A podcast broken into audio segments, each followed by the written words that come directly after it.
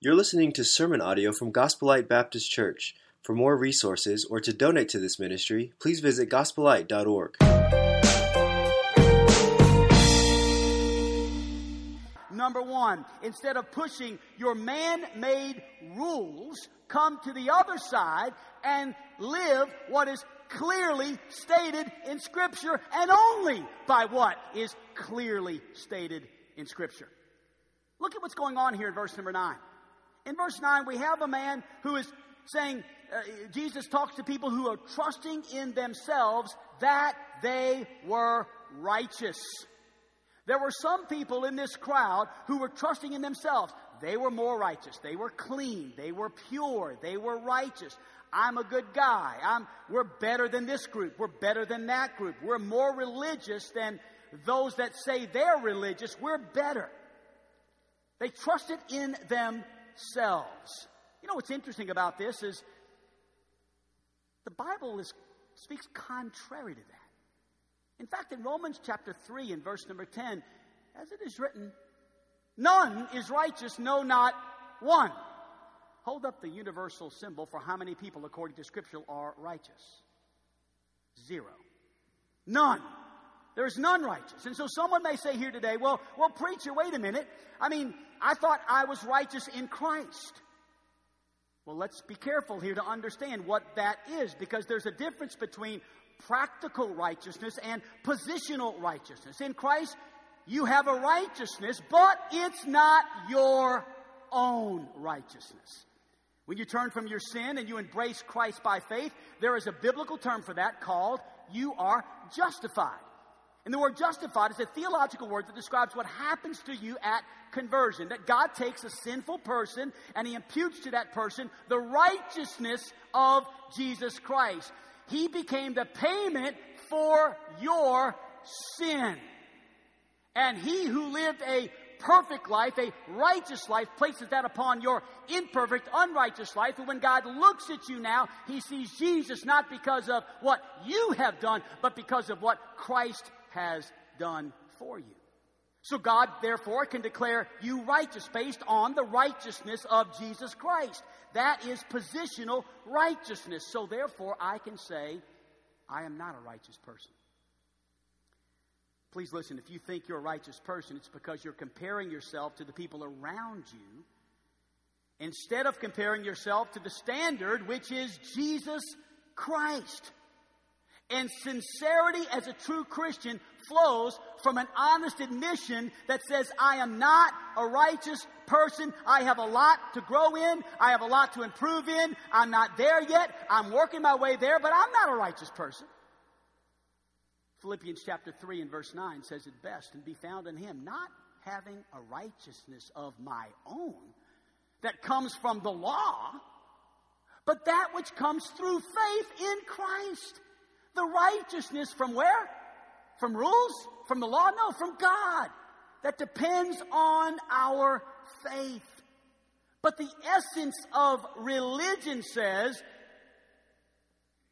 I believe in man made rules. And verse number nine says they trusted in themselves. And when you trust in yourself, what naturally flows out of that is that you will treat others with contempt. The King James says, You will despise others even in your own family. I have watched Christians despise other Christians because they're not exactly like them. They don't do exactly what they do. They have a different set of rules they live by, so therefore we treat them with contempt. We despise them. Be honest, how many of us have nourished at times in our lives negative, critical, judgmental thoughts about others who are not as righteous as we are? That's self righteousness. That is the essence of religion. That is what God despises. And so instead of pushing our man made rules, I propose this morning that why don't we live a little? I'll laugh a little. I mean, just let go and let God. Quit living in this little box that we live in as religious people trying to keep the law. And let's come to the other side of just simply clearly preaching and teaching what the Bible says beyond any shadow of a doubt.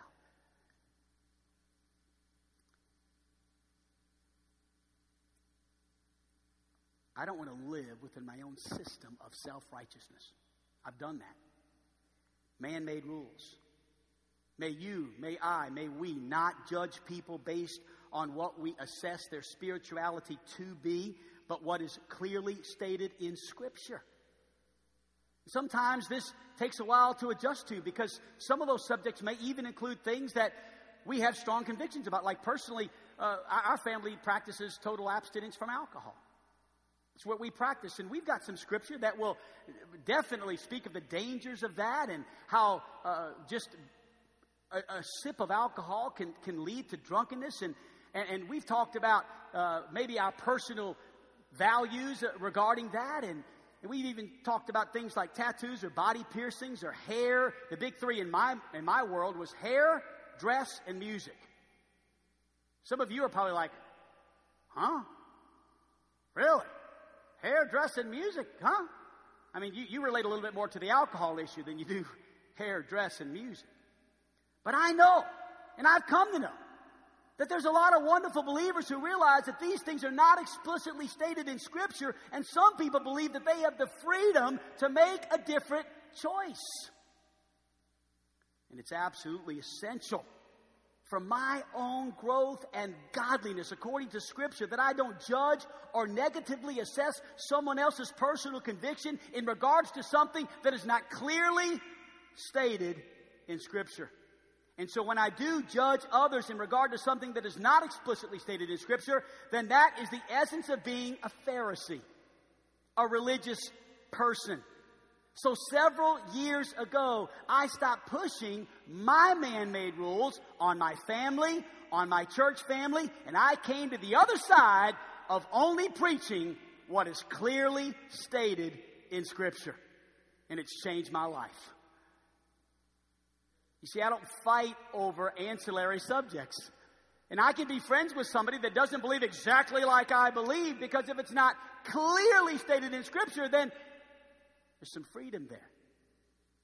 I don't have to choose that for you, and you don't have to choose that for me. Number two. Secondly, instead of measuring someone's spirituality by externals, come to the other side and enjoy the unique differences of the children of God. Wasn't that one of the most amazing parts of the, of the movie? I loved it when you saw PT get excited about a woman with a beard. He looked at her with eyes of love and said, they're going to love you. You don't see this yet, but you're awesome. And then he would look at the, the wolf man and, and, or, the, or the little midget or, or the person that was seven foot six inches tall and all these oddities in the movie, but he embraced them and he loved them and he became their best friends. You see, I'm not going to make the mistake that this man made.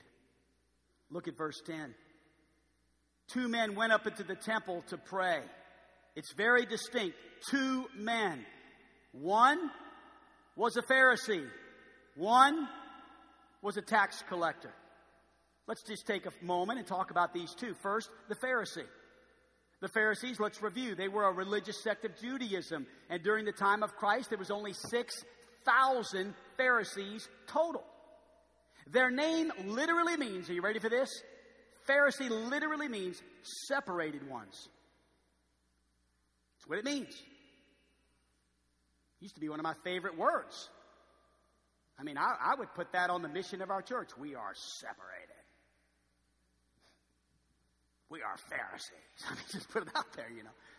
Separation sounds a lot better, but, you know, I mean, it means separated ones. They lived by a rigid adherence to the ceremonial law.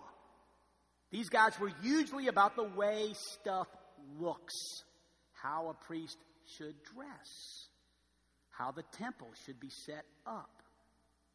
They were into hand washing and Sabbath rules. So much of what they believed was known as the oral law, not stuff explicitly stated in Scripture. But they made up 600 additional rules. And even within these 600 additional rules, they all had their particular way of looking at that, which I find interesting because sometimes when you, when you get to where you're making up stuff, then you have a different interpretation of what you're making up. Now, everybody's got a different way of interpreting that. I remember in my world, it was a, in the dress category, it was really weird. because we would tell girls, you know, they had to wear, like some girls could wear like culottes. I don't even know really what they are, but they're strange looking. and, and, and, you know, they would wear these tents. And then sometimes when you go skiing, you could wear ski pants, but you had to wear the culottes over the ski pants. So it was an additional rule, but we're going to actually make it like even more really crazy. Because our interpretation of that is different than your interpretation of that. So that's when we get into inch, two inch, half inch, less. And so we're all, we got inches now involved. So it, it, I remember at my college, they had a, a six inch rule. I don't know where that was in Scripture, but I could not sit. I remember I was sitting next to Carol Ann. True story. True story. I've got a witness, right? In the lobby of our college, and we were sitting, and a lady walked up with a ruler. And she put the ruler between us. We were sitting five inches, and she turned us in, and we got the merits for sitting five inches instead of six inches. Now, this exists. This was not a college with two kids, they had 3,000 students. And it was all about the letter of the law, down to the very inch. They were intelligent the Pharisees. Very intelligent. They were passionate about what they believed. They believed they were about the most important things in life, but they were blind. That's why I love that song. Open the eyes of the blind. I love that, Joe. Open our eyes. We need, you know what? You think we're talking about just lost people. There's a lot of Christians that need to open their eyes. That's the thing about being a Pharisee. You can't see it in yourself. You're blind. They were the most religious people of their day. If you could have interviewed a Pharisee, here's what they would have said We're the committed ones. We're going to be the last men standing. We're the ones towing the line. We're sticking with the stuff. We're the ones that refuse to compromise. You know what I have found over the years? That churches are breeding grounds for Phariseeism. Churches can be breeding grounds for religion. Now, second, the publican or the tax collector. Now, they were of Roman occupation. Most tax collectors would have been under house arrest. These were sketchy guys. They were sketchy. I mean, according to Roman law, they made their living off collecting taxes, but you only made money off of cheating and lying and being dishonest about what someone owed. So if they owed $300, you charge them 400. They don't owe 400, but that's how you make your money. You lie. And so they weren't very popular. So look at verse number 11 in this passage of Scripture. It says here, the Pharisee was standing by himself and he prayed thus God, I thank you, God. It's kind of funny here. He's all by himself and he's looking at all of these people and he says, Lord, I just want to thank you that I'm, I'm not like everybody else. I'm like the best. He's all by himself. He's not even like, I'm glad that we. He's like by himself, looking at everybody else, sizing everybody up and saying, Phew, Nobody in this temple gets it but me. And by the way, God, I'm really glad I'm not like that dude over there. He was forming his opinion about this publican by what he could see, sizing him up. That's what religion is all about. Religion is all about looking at people and form, uh, uh, forming assessments based only on what you can see, judging by externals. So if you and I were to do a little test this morning and determine who is more spiritual or he, who is more godly, which one of these people would it be? I'll give you two different choices. You think about it, make your own assessment. Number one, the first person is quiet. They're reflective. They are serious and watchful and straight laced. The second person, he is zealous and outspoken and bubbly and aggressive. Which one's more spiritual? Which one's more godly? Answer both. both are. Because being like Jesus Christ is not cloning people. You see, if everybody was like Jesus Christ, none of us would be the same. God has made all of us unique and God has made us distinct as individuals. And your expression of godliness may be completely different than my expression of godliness. So, we do not need to pressure people. This is so freeing. I don't need to get up here and pressure people into, into living a certain way according to all of you need to live the way Capacia lives. You know, I don't need to do that now. I just preach what Jesus said. It's so freeing.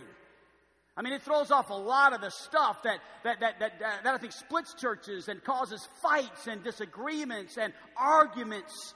So we don't pressure people to conform to some extra biblical code of conduct that is not taught in Scripture. We stop measuring people by the way they look. And we come to the other side. It's fun over here. There's freedom. You can worship. I can worship my way. Somebody says, Well, I, I, I like worshiping this way. I, I enjoy this way. And somebody over here says, Well, I enjoy this order of service. And somebody, well, I kind of enjoy this order of service. And somebody says, well, I like, you know, the Assembly of God church. And somebody, well, I, I like over there Gospel Light. Hey, praise God. We're all on the same team. Amen. You see, there was a day when I wouldn't have had Lance. He's not a Baptist. Sorry. You know, I wouldn't have had him. I would have been fearful of that. I would have, I would have thought, you know, what if somebody gets upset because, well, I know he's probably a Christian. At least I think he is. I, I don't know much about him, and you know, just a little different, and it's amazing. I would have never become a foster parent.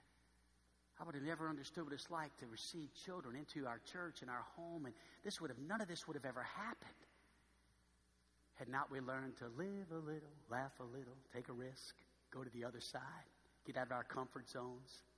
Wow. Number three, instead of majoring on rules, come to the other side and major on relationships. This is where it's at. Look at verse number 12. I fast twice a week. I give tithes of all I receive. So he's talking about his life as a, as a Christian, his, his life in religion is here's what I do. I do this, I, I go to church, I give my tithe, I sing my songs,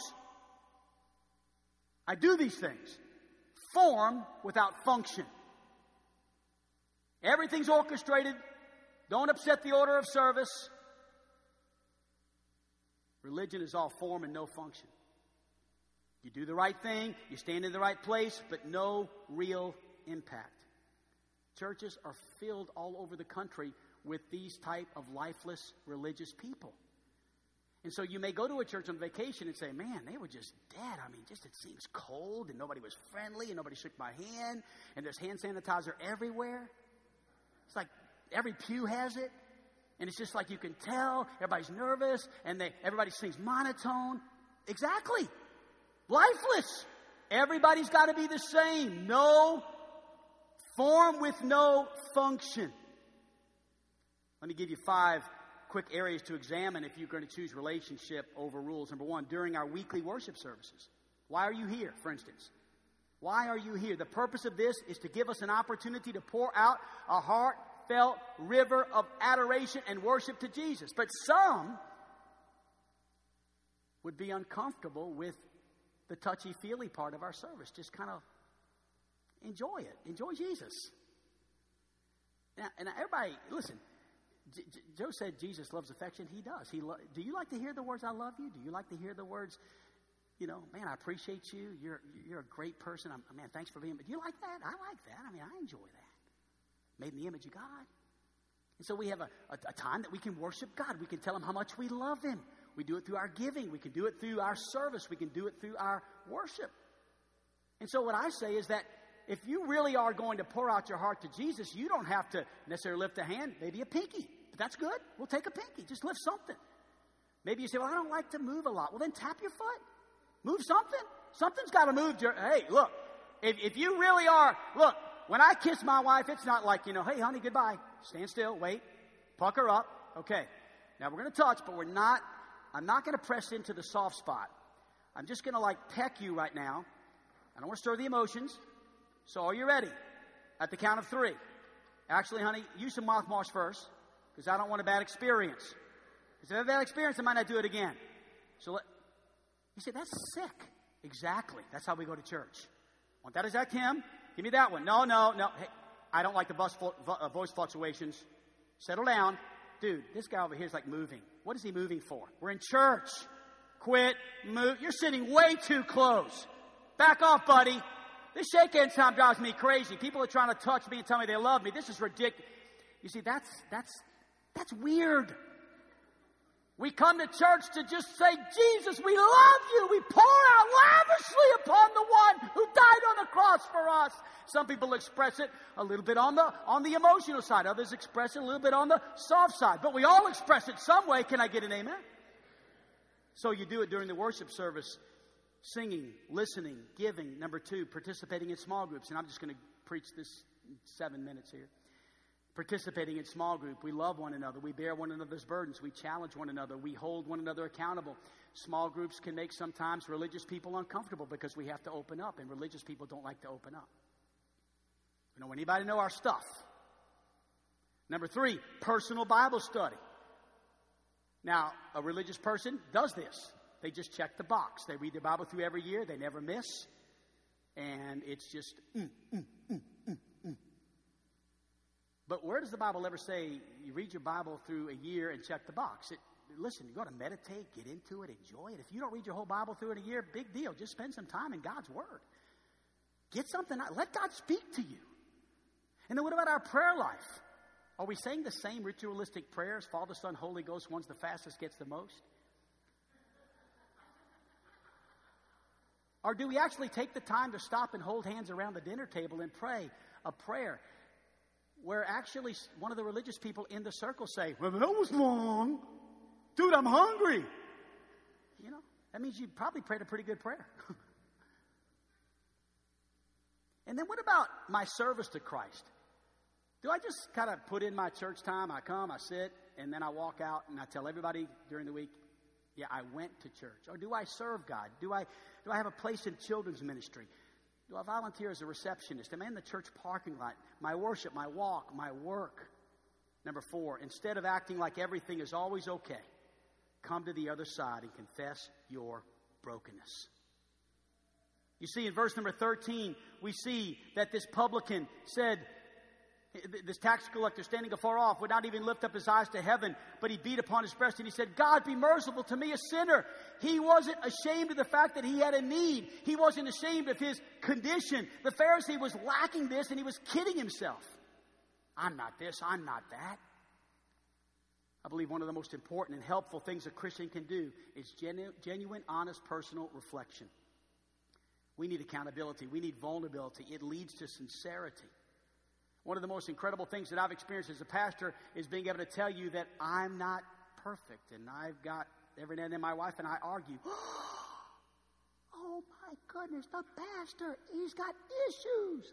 He's supposed, it's like God and the pastor. And then some days it's actually the pastor and God. It just depends on who's having the better day. I mean, the pastor is like, you know, he's almost infallible, isn't he? No, that's the one that covers up sin. No, that's the one that usually goes to jail after about 15 years of covering up sin and trying to live by the letter of the law when you really can't do it. And so instead of, instead of confessing to the church and, and, and to a small group and getting some help and, and, and vul- being vulnerable, no, he covers it up until he explodes one day and goes to jail for child molestation. It's happening all over our nation in religious churches.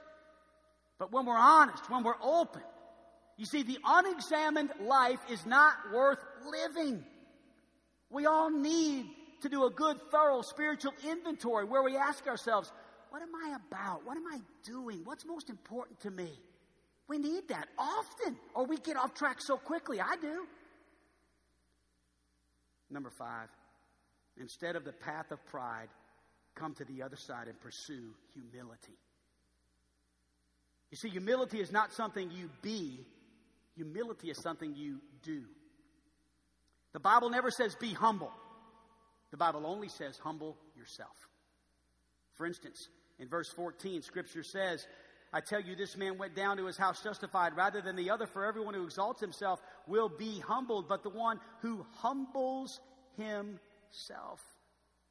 Humility is not necessarily thinking less of yourself. Humility is not beating yourself up, always throwing yourself under the bus, always making yourself look bad. That's not humility. It's not thinking less of yourself. Humility is making the most of other people. Philippians 2 3 says it best do nothing from selfish ambition or conceit, but in humility count others more significant than yourself. And there's three practical ways to do this. Number one, and this is good, dads. I'll close with this and we'll pray. This is a Father's Day closing. Number one, dads, embrace misunderstandings. Guess what? Don't make Father's Day about you. That's my day. Hey, y'all, remember me? I'm, I'm, I'm, I'm the father. They named this day after me. You know. One of the greatest challenges of humility will be when you're not recognized, when you have to embrace neglect, when you have to embrace being slighted, when you're not the one that's recognized and God is able to humble you so that He can exalt you. It's not about did you get the biggest gift or did somebody remember to wish you happy birthday or did the pastor remember to say hi or visit me at the hospital. It's in those moments when, when we can say, God, it's not about me. Number two, hide your accomplishments. Don't insist that people refer to you in a certain way. Hide your accomplishments. You know, it used to be all about my accomplishments. I remember, and I confessed to the church this morning, stuff you already know, but you know, back in the day when, when, when we would baptize and, and we would, we would, in our movement, you know, you would go to this big convention and you would get like a, a banner or you'd get recognized for having those baptisms in the state. And, and so we would baptize, and, and, and we wouldn't follow up on these people. We, we weren't, sometimes we baptized a child twice who got saved and then he got saved again. Instead of caring and working and, and, and, and helping that child understand, we just looked at it as another way to have a baptism. You say, Preacher, that's awful. I know. I know it's awful. Why do you think I'm telling you? I don't do this anymore because I'm not religious. I know it's awful. I, at the time, I thought it was great because my name was in lights. At the time, I thought it was great because I got to walk on a platform in front of 5,000 people and be the man. But that's religion, you see. So what we do is we hide our accomplishments. It's okay. I don't need to be recognized. I, what's important to me is my family. What's important to me is that I, I love my wife and my kids and I love my church family and, ah, you know, I'm not in the SBC to be popular, have a seat at the table. I mean, if, if, if that happens, great. If they ask me to speak at something, hey, I'll go. I'll do my best. I'll, I'll help when I can. And, but I'm not in this thing to be recognized. I've gotten past that. That was my old life. That was my religious life. Now I'm involved in more of a look, I, I want to see others uh, have great success. And, and, and I want to see others exalted as God begins to move in our movement. I'm not looking to be number one anymore. But I used to. And then be the first to seek reconciliation. Gentlemen, if you're having marriage problems, when's the last time you just told your wife you were sorry and just asked for forgiveness and just said, look, I'm not going to, uh, we're not going to fight anymore. I'm not, I, I, I just want to say I'm wrong and I, I need to get this right. I want us to thrive again in our marriage. Sometimes we need to say I'm sorry first and, and, and seek reconciliation. That's humility. Out with religion and in with genuine Christianity. Come to the other side. Just a quick review. Instead of pushing your man made rules, come to the other side of living by what's clearly stated in Scripture. Instead of measuring someone's spirituality by externals, come to the other side and, and enjoy the unique differences of the children of God. Instead of majoring on rules, come to the other side and major on relationships. Instead of acting like everything's always okay, come to the other side and be broken with the rest of us. And instead of the path of pride, come to the other side and pursue humility. It's a great life. I've learned to live a little. I've learned to laugh a little. And guess what? I risked it all to get here. I lost every friend I ever had. I lost every accolade. My name got pulled from so many lists and so but you know what? I wouldn't change it for the world. I love it.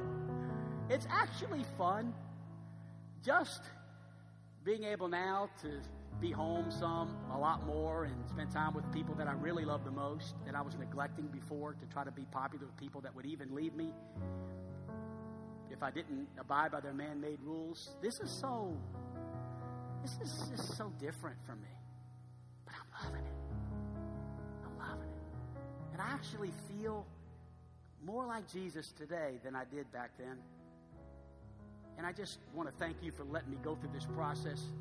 Last week was maybe bigger than I thought. Not because we joined the SBC, that's not it.